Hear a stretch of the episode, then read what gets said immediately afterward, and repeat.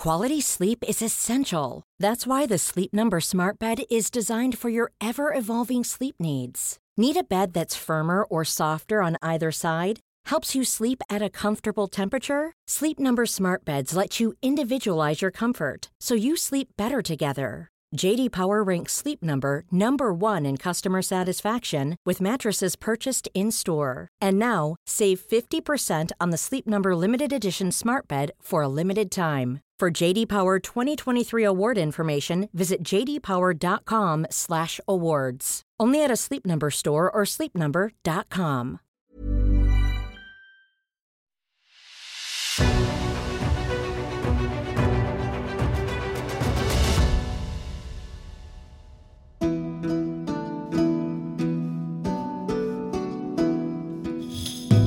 It's The Ancients on History Hit. I'm Tristan Hughes, your host, and in today's podcast, where we're talking again about Greek mythology, about a woman from Greek mythology. We're talking all about Pandora, the first human woman according to the Greek myths. But what do these stories tell us about Pandora? What's this whole story behind the box? And why should we not think that there was a box, but instead that there was a jar? Well, to explain all, I was delighted to get back on the podcast the esteemed author, classicist, comedian, broadcaster, Natalie Haynes. Natalie was on the podcast a few months back to talk all about Helen of Troy. And here she is again to explain all about Pandora and the story of Pandora's jar. So without further ado, to explain all about Pandora, here's Natalie.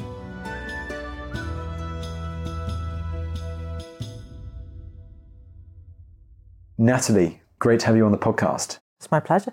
Now, Pandora. We've all heard Pandora. We've all heard of Pandora's box. I'm vexed by this, but yeah. Exactly. But the story is actually a bit more complicated than that, isn't it? It is, I'm afraid. So Pandora doesn't get a box until Erasmus. So 2,000 years after the earliest versions of her story to survive to us, which are in Hesiod.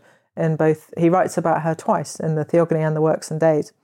And in the shorter version, in the Theogony, probably the earlier version, he doesn't make any mention of her having any kind of receptacle at all. He just describes her being created, which is by far and away the most important thing about her to the ancients. In every single visual representation of Pandora to survive to us today, she is shown in the act of being created rather than holding any kind of receptacle. The important thing for the ancients is that she is the first woman. Before Pandora, no women. After Pandora, women. And that is her role. Men, you're descended from Erichthonius.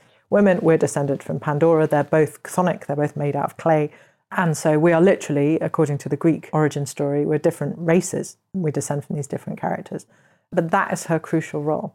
And then in the longer version that Hesiod tells us in the Works and Days, in that, she's created on Olympus by Hephaestus at the behest of Zeus. She's sort of decorated and added to by other gods and goddesses. Hermes, I think, gives her her voice. Athene teaches her to weave. The Graces and the Charities come and help her out, decorate her dress and things like that. And then she's taken by Hermes to the house of a man named Epimetheus, brother of Prometheus, as his wife. And when she arrives there, she suddenly has the jar. There's been no mention of it before that point. So we have to assume that the jar has come from Olympus, that it's come from Zeus. And yet it's never attributed to Zeus. It's clearly been delivered, as she has, by Hermes. He never gets mentioned either. And suddenly there she is in the house of Epimetheus with a jar. And in some versions of her story, for example, Hesiod's, she opens the jar and it's full of terrible things. And other versions of the story, the version told by Theognis in his elegies, the jar is full of nice things that she lets out into the world. In other versions of the story, for example, one version told by Aesop of Fables fame, it's Epimetheus who opens the fricking jar. And yet somehow it's always Pandora's fault, and it's always a box, and she always does it deliberately, and it's always full of terrible things, all of which are let out into the world, and therefore everything is ruined. And it's like, wow, we are determined to make a pretty woman responsible for everything that's gone wrong.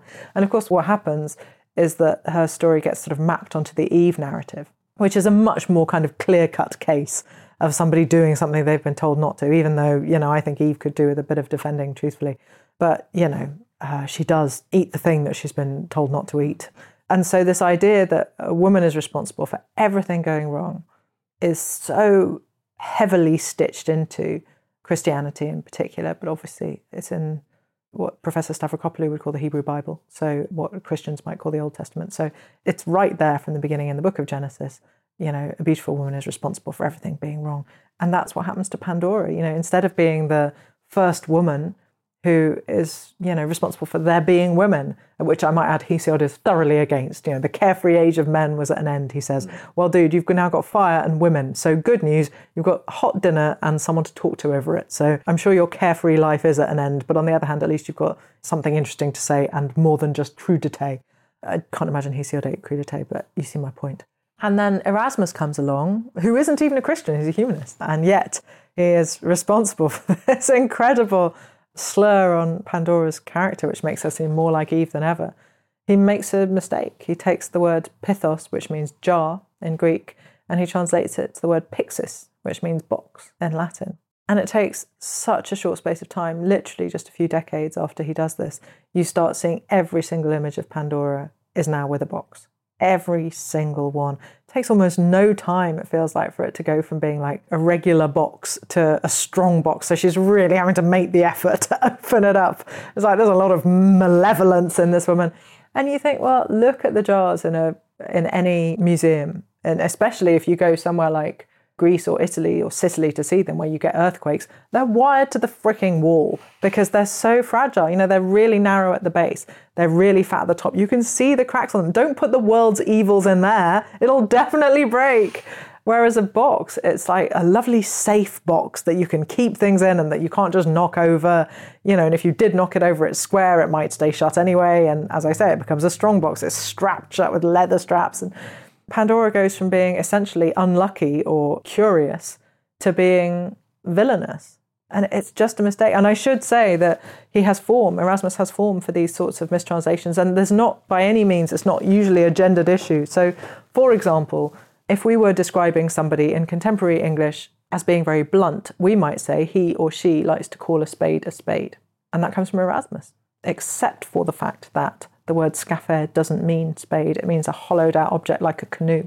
So in fact, we should all say, she likes to call a canoe, but we don't do that. And it's all because Erasmus spoiled it for everyone. So Erasmus has got form on this, basically. He's got form on this, yeah. So much for being a polymath, Erasmus. But yeah, obviously a very brilliant man and everybody's allowed to make a mistake. But in the instance of Pandora, it just has incredible ramifications that have lasted ever since. Absolutely, as we will delve into. Let's unpack all of this now then, Natalie. I mean, yes. If we go back to Hesiod and Theognis and Aesop there, but it sounds like, so these ancient Greek stories, myths of Pandora, she's a gift from the gods almost, or she's part of a plan by the gods? She's very much part of a plan by the gods, absolutely. So Zeus is tricked on two counts by Prometheus. Prometheus, a titan, steals fire, which the gods don't want men to have yet, or at least Zeus doesn't want men, and I use the word men advisedly because women don't exist yet, to have yet. And he also tricks Zeus in the mode of sacrifice that he gets. It's always seemed a bit strange, I think, that when the Greeks sacrificed to the gods, they sacrificed the sort of inedible bits, bones, fat, like offal. I'm vegetarian, so all of this sounds repulsive to me, but there we go. And then people get to eat like the nice bit, which is, I have no idea actually, like muscle, I suppose. And it would sort of make more sense if the gods got the nice bit and mortals only ate the horrible bit. And so obviously looking for an explanation for this, the Greeks come up with the story of Prometheus, who gets a sacrificial animal and separates it into two bits, the sort of inedible pile and the nice pile. And then he puts a piece of glistening fat, according to Hesiod, which if anything makes it sound less appetizing to me, but there you are, on top of the bad pile, and I don't know, something that looks even less appetizing than glistening fat on top of the good pile. And Zeus is very cross and says, that's not fair. And Prometheus says, well, you can choose which portion you'd prefer. And, you know, Zeus glances quickly and is greedy. And so he chooses the glistening fat, which turns out to be on top of the bones and the offal. And that's why the gods get that bit of an animal. And men get the other bit. And Zeus is so peeved by this trick and by the theft of fire that he creates a two-pronged response. I mean, Prometheus gets like a one-pronged response, I suppose, because he gets tied to a rock and his liver is pecked out by an eagle every day forever. So I suppose if you consider a beak to be a prong, just the one prong. But the revenge on people is twofold, perhaps. So it's the creation of Pandora, who is described by Hesiod as Aunt Agathoio in exchange for the good thing. And it's really tempting for people to read that as, therefore she is bad. But I'm sort of troubled by that as a mindset, because fire isn't intrinsically good or bad, is it? It depends whether you're freezing cold or live in the path of a forest fire. It's both good and bad depending on context. Fire itself is amoral. And so I tend to conclude that Pandora is also amoral, that she is a morally neutral agent, I suppose.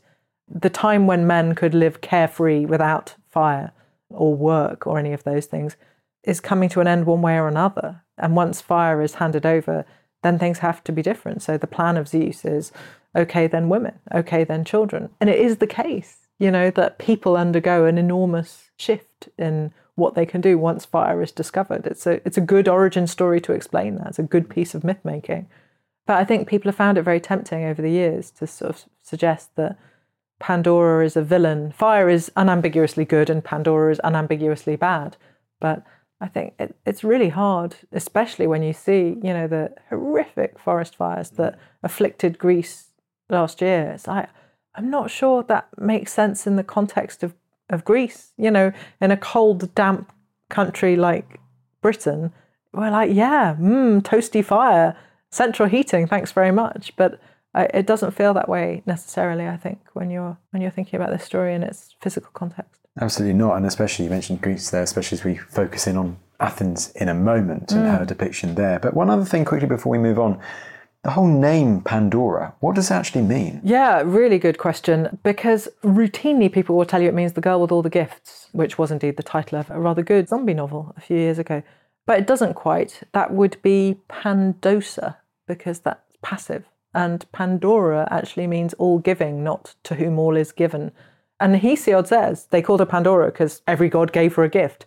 But it is undeniably the case that the word is active and not passive. So she is all giving rather than just all given, although she is undeniably the latter. I don't know, it's always seemed rather sad to me that we sort of rob her of her generosity, of her agency.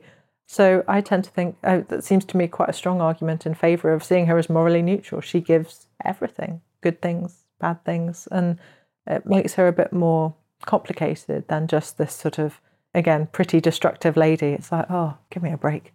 I give you on this good things, bad things, if we focus in on the jar a bit more of these origin stories. The one other thing which caught my eye when reading about it was this thing that doesn't leave the jar. Right, Elpis. Right at the bottom, Elpis. Yeah, so what is all this? It's confusing, I think. Yeah, it is actually. I think that's absolutely right. So the one kind of constant in Pandora's story when it's told by writers, as I say, when she's depicted by ancient visual artists, she's never shown with a jar or any other thing. But when writers write about it and they give her a jar, sometimes the jar has good things, sometimes the jar has bad things, sometimes she opens it, sometimes her husband opens it, sometimes it's by mistake, sometimes it's deliberate. But the one thing which is consistent across all these versions is that a single object is retained in the jar, and that object, or personification sometimes, is elpis, it's hope or expectation. People usually translate it as hope, but the Greek elpis doesn't mean anything quite as positive as hope. You're not necessarily expecting a good thing to happen, you're just expecting a thing to happen. Expectation. Right, I mean in Greek, and I think it's true in Latin actually, when somebody says what's new, they mean what new bad thing has happened. Which of course doesn't ever come into anyone's mind when they're watching the news today. But yeah, elpis, hope or expectation, is always retained in the jar. And even that has been used as a stick to beat Pandora, because of course you can see that as a positive or negative thing, irrespective of whether the jar had good or bad things in it. So if the jar is full of bad things and all of them are released into the world, it's a good thing that expectation, elpis, is still in the jar, because all these terrible things are out in the world, but at least we've still got hope, we've got expectation, kind of kept safe for us in the jar, held under the lip of the jar, Hesiod tells us. And you go, oh, that's great. But in some versions of the story, you can read it that she's hoarding hope so that we can't have it. It's like all these terrible things are out in the world and we don't even have hope because Pandora's kept it for herself. And of course, if you make the jar full of nice things, you can do the exact same argument in reverse. There are nice things in the world, but we can't really enjoy any of them because we have no expectation of them because she's still got it, and so on and so on. And so I think there's a really interesting point to be made that even a very linguistically simple thing with no mistakes involved can still be spun as a negative against Pandora, and routinely is, but there's no real reason why it should be. If you translate expectation, elpis, to mean hope, and then it's kept secret in the jar, again, she becomes a villain. It's like, how did that happen? She didn't do anything. But there you go. Absolutely. And if we untangle that further, then if we talk about ancient Greeks and how they viewed Pandora, I mean, Natalie, it feels like the jar actually doesn't really play any part in this story at all. In the visual form. Yeah, that's true. What's the importance of Pandora for ancient Greeks? She's the first woman. Without her, there aren't women. And although Hesiod would disagree with me, the world is worse without women in it. Hesiod would simply rather there were more bees. I'm not going to lie to you. He's very much against women and pro-bee. And I suppose if you really like honey, I can see how you might feel that way. He doesn't like women. He doesn't like his brother. Doesn't like women. It's impossible not to suspect that his brother eloped with his wife, as far as I can tell.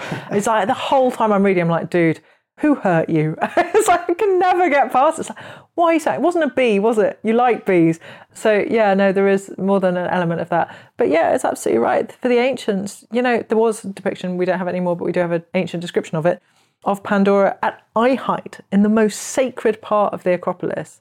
The hugely important thing about Pandora in terms of her visual representation is that before her there aren't women and after her there are women. So there she is in the act of being created, and that means everything changes. You know, this is the will of Zeus being embodied. He specifically says he wants Pandora to be created. Now, of course, you can see that as a punishment for the theft of fire, but it makes more sense, I think, to see that at some point, surely Zeus was going to hand over fire to mortal men. It's just Prometheus sneaks in and does it a bit early. He doesn't particularly want a society of people who can't worship him properly because they can't burn sacrifices. So at some point, he's going to hand over fire. And Pandora comes alongside that. This is the embodiment of the will of Zeus. Change happens. And so, I don't know, if I'm feeling generous, I always tend to assume that the male writers who get so angry about Pandora, and indeed the male artists in later time who show her in deliberately conniving kind of way, I think, yeah, we all fear change. You know, it is difficult, isn't it? It's hard. And so how do ancient Greek artists, let's say, on the vessels, how do they depict Pandora there? So she's usually shown kind of coming out of the ground because she's sculpted from clay. And so it does look a bit aggro, I'm not going to lie. Hephaestus and sometimes other characters as well are trying to release her from the ground. And you do that with a sort of mallet. You loosen clay with a sort of mallet. So it does look a bit like that bit in Heathers where they're all kind of gunning for her with croquet hooks. But it's not a violent scene. They're trying to create her. They're trying to free her from the earth. There's a lost Sophocles play called The Hammerers. It's a satire play, so a sort of bawdy comic play. So the satyrs are trying to, perhaps, to release Pandora from the ground because it sounds like they have hammers. That's what they're called.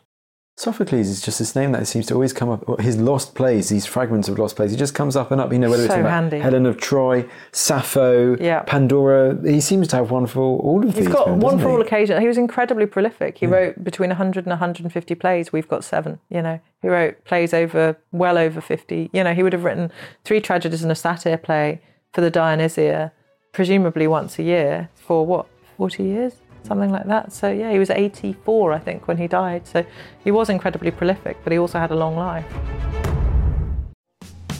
How can toilet training cows help save the planet? Should we start renting our clothes? And why on earth is Beds from the Happy Mondays now keeping bees? I'm Jimmy Doherty, TV presenter, farmer and conservationist.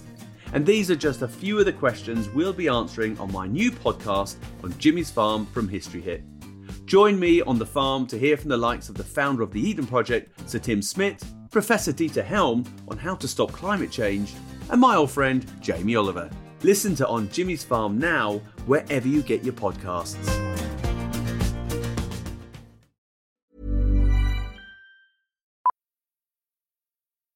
Millions of people have lost weight with personalized plans from Noom, like Evan, who can't stand salads and still lost 50 pounds. Salads generally for most people are the easy button, right? For me, that wasn't an option. I never really was a salad guy. That's just not who I am. But Noom worked for me. Get your personalized plan today at Noom.com. Real Noom user compensated to provide their story. In 4 weeks, the typical Noom user can expect to lose 1 to 2 pounds per week. Individual results may vary. Life is full of awesome what-ifs, and some not so much, like unexpected medical costs. That's why United Healthcare provides Health Protector Guard fixed indemnity insurance plans to supplement your primary plan and help manage out-of-pocket costs. Learn more at uh1.com.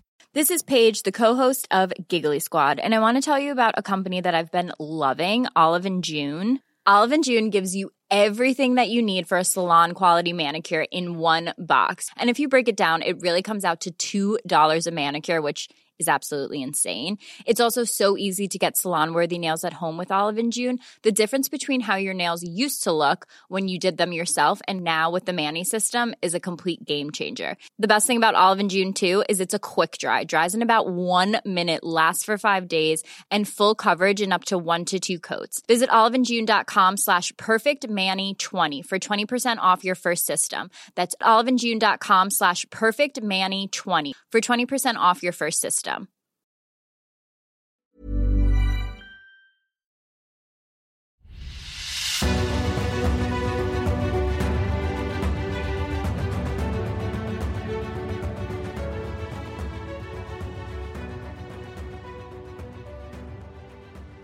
So for the longest time, like following the time of ancient Greece, we've got ancient Rome, early medieval period.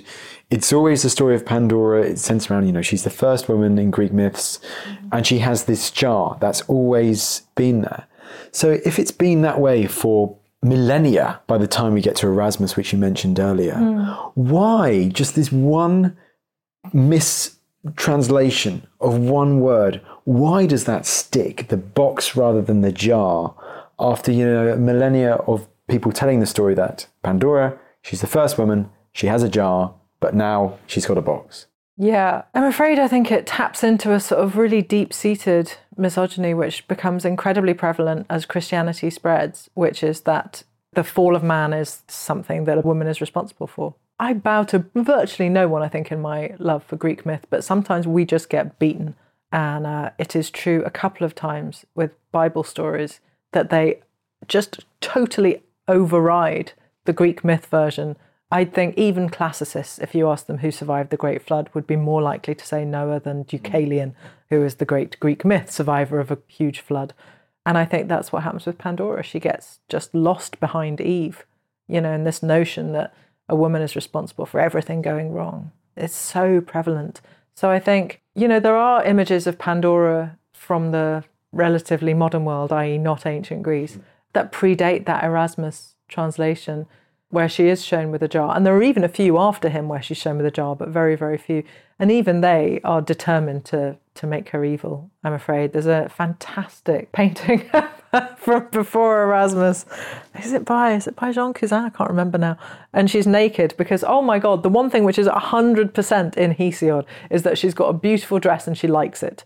Even he, who's furious about women and prefers bees, is briefly charmed by the fact that Pandora likes her new frock. And yet she is over and over again shown in paintings naked. It's like, of course she is, because otherwise, how would we live? And so there's this version of her where she is naked except for a sheet, which is sort of draped tactfully between her legs. And then she's got one hand on her jar and the other hand on a human skull. It's like, oh, okay.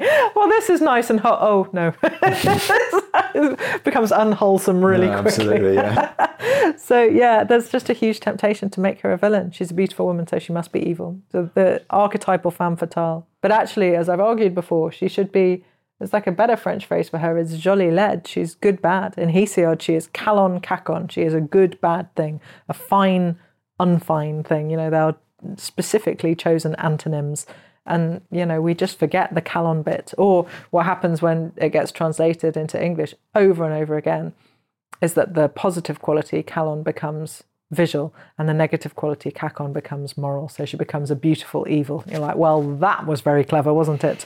But that's not what this is basically my t-shirt. I'm afraid that's just not in the Greek, but in the Greek they are equal terms, so if you're going to make one of them visual, you should say jolie laide, she is beautiful ugly, she's good bad.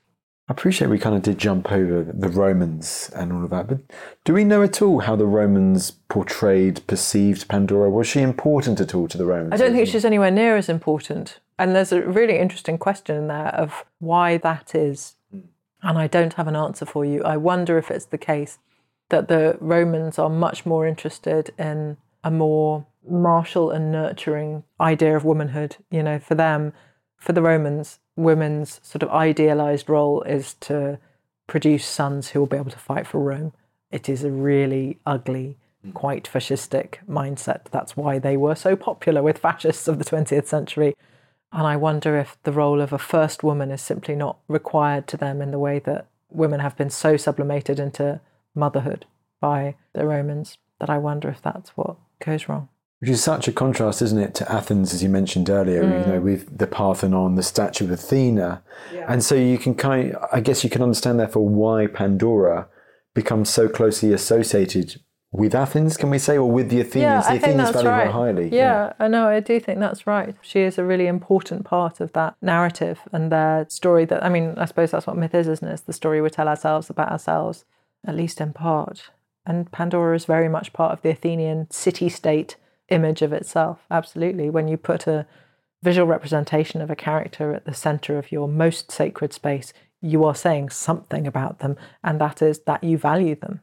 Well, let's keep going on then post-Erasmus to a few examples we have of this new, well, maybe not new, but this portrayal of Pandora with the box and this, you know, link with the Christian world and Eve and all of that. Mm. Now, there are a few paintings which seem to come to mind straight away. Rossetti's painting. What is this? It's an absolute corker, isn't it? It's quite something for the Pandora story. It is really something. So the model is Jane Morris, wife of William Morris, with whom Rossetti was having a pretty full-on affair. It's just extraordinary. She's holding this sort of jeweled casket in her hands.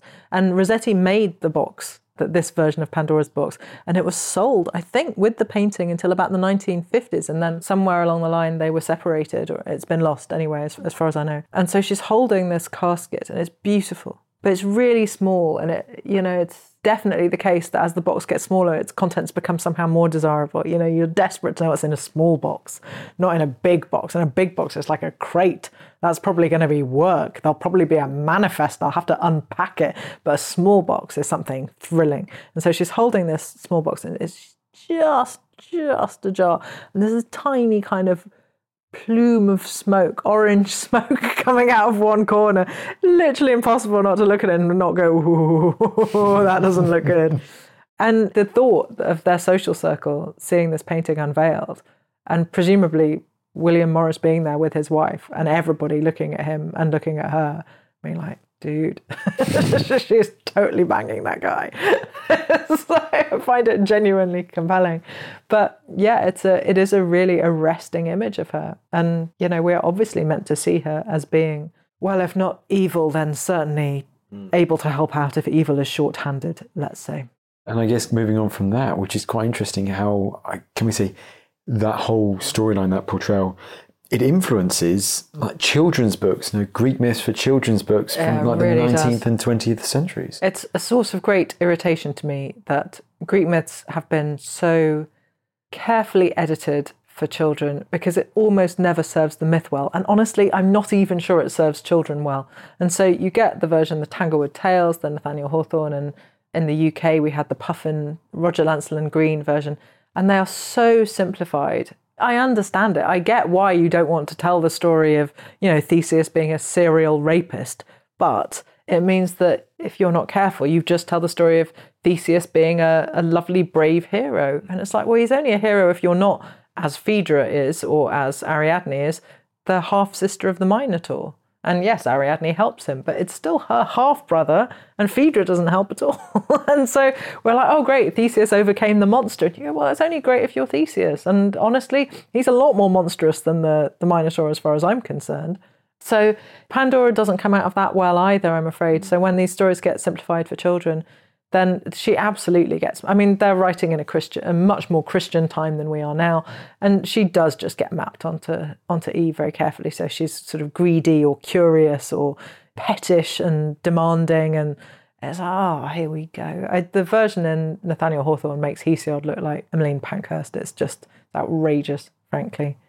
And those works in turn, it's almost like a domino effect. They can influence, well, I'm sure they have influenced, you know, TV and media over the past half century. I honestly believe this, and it sounds really trivial, but I really don't think it is, that one of the biggest problems that we have in trying to undo this sort of really insidious, boring misogyny is that people think the version they encountered as a child is the right version. And why wouldn't they? You're a child. At that point, you're supposed to think that, you know, books are always true and that your parents know everything, or teachers, or whoever is your authority figure. You know, a secure child is going to have that experience. It's a terrible shock when you realise that your parents don't know the answers and, you know, have just been making it up this whole time.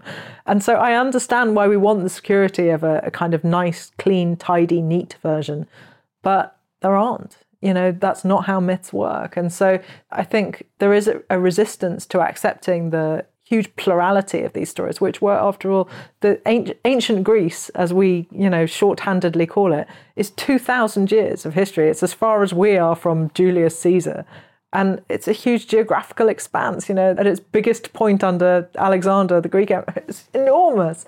And so it's like, well, of course, these stories are emanating across the Greek world. There are, at the time of Homer, for example, there are rhapsodes, composing poets like him, working across the Greek world. So, of course, there are going to be different versions of these stories. And, of course, they're going to contradict each other. Why wouldn't you, if you were a rhapsode playing in Tiryns as opposed to in Thebes, include some Tiryns material? This is your local audience. You want to impress them. And so what you get is these contradictory versions of these stories, which is why you end up with a version of Helen that goes to Troy and a version that goes to Egypt. And why wouldn't you? You know, people want the kind of local colour, obviously, or the stories wouldn't shift so quickly, but they do. And so, I don't know, it always seems to me so sad that we want there to be a sort of proper version of a myth. And it's like, the proper way to read a myth surely is to be aware that there are all these different versions kind of bubbling up at the same time. Like, what's more exciting than that? So I said it before we started recording, as someone who certainly has had his mind completely blown by it. But I'm guessing so many people have come up to you, like in the past years or so, and said, I had no idea that there was no box at all and that it was actually a jar. I mean, surely, right? It's what we think. Yeah, no, it's true. Lots and lots of people are really pleasingly surprised by it, which was great news for me because obviously, you know, I wanted them to be surprised by it as a book. And it just is one of those stories where people are like, wait, what? Yeah, no, I know. It's like, wait, what are you telling? No, really? And so, you know, there are loads of things about Pandora which are interesting, I think. And only one of them is that she doesn't have the thing for which she's most famous. So, yeah, it's going to be an uphill struggle, I think, to change language so that people say Pandora's jar instead of Pandora's box. But I find I routinely now get it wrong. If I'm trying to say the thing that most people say, I say jar by mistake because I'm so used to saying it. So, yeah, maybe I can create a sort of grassroots campaign to get her jar reinstated. We did a podcast not too long ago where we ended up talking about how if the Romans were around today and they saw how they were being portrayed, thanks largely to the rise of Christianity in the West as, you know, these sex-mad, decadent, orgy-loving Romans at dinner parties and all that, they'd be absolutely shocked because it seems a later thing that's been added to their story by the Christian world. Do you think it would be a similar thing with ancient Greeks, if any Greeks were around today, and how we portray, how we perceive Pandora? Yeah, I would really think so. It's always tricky as a classicist, I think, because it means your version, like, I'm surprised when you say that about the Romans. I think, oh, is that what everyone thinks about the Romans? Is that really? Is that what you're all saying? Because I'm much more likely, I suppose, to be encountering them in whatever it is I'm supposed to be reading and haven't yet done for work, rather than, I don't know, in a movie or something. So yes, I'm certain that the Greeks would be absolutely baffled because to them, she's half our origin story. You know, why don't we all have Pandora necklaces instead of St. Christopher's? You know, why aren't women celebrating that if you go to somewhere like Cyprus, you're really likely to find jewellery that there's a beautiful representational, very simple knife, I suppose we would say, version of the great goddess, who's a sort of precursor to Aphrodite. And it's like, well, where's that for Pandora? Why don't we have a beautiful symbol of her to mean the first woman? I would love that. I'm prepared to wear that jewel, just FYI. Well, there we go. For all the jewelers listening in, big market for the ancients. There we go. It's going to happen, Natalie. Natalie, this has been brilliant. Thanks for having me. Last but certainly not least, once again, your book on Pandora and so many other women in Greek myths and more is called? Pandora's Jar, Women in the Greek Myth. And there will be a sequel, but I haven't got a title for it yet. TBC. Yeah. Natalie, thank you so much for taking the time to come on the podcast. Anytime. Well, there you go. There was the author, classicist, broadcaster and comedian Natalie Haynes, the awesome Natalie Haynes, explaining all about Pandora. I hope you enjoyed the episode. We'll certainly be doing more topics around Greek myths in the near future. I can guarantee you that. Our producer Elena, she's working hard on topics surrounding Greek mythology. So stay tuned for more things Greek myths on the ancients in the near future. Now, in the meantime, last but certainly not least, if you'd like more Ancients content in the meantime, well, you can subscribe to our weekly newsletter via a link in the description below. I write a little blurb for that newsletter every week. And if you'd also be kind enough to leave us a lovely rating on either Spotify, Apple Podcasts, or wherever you get your podcast from, I always greatly appreciate it as we continue to spread the Ancients' love further and further afield. But that's all from me, and I'll see you in the next episode.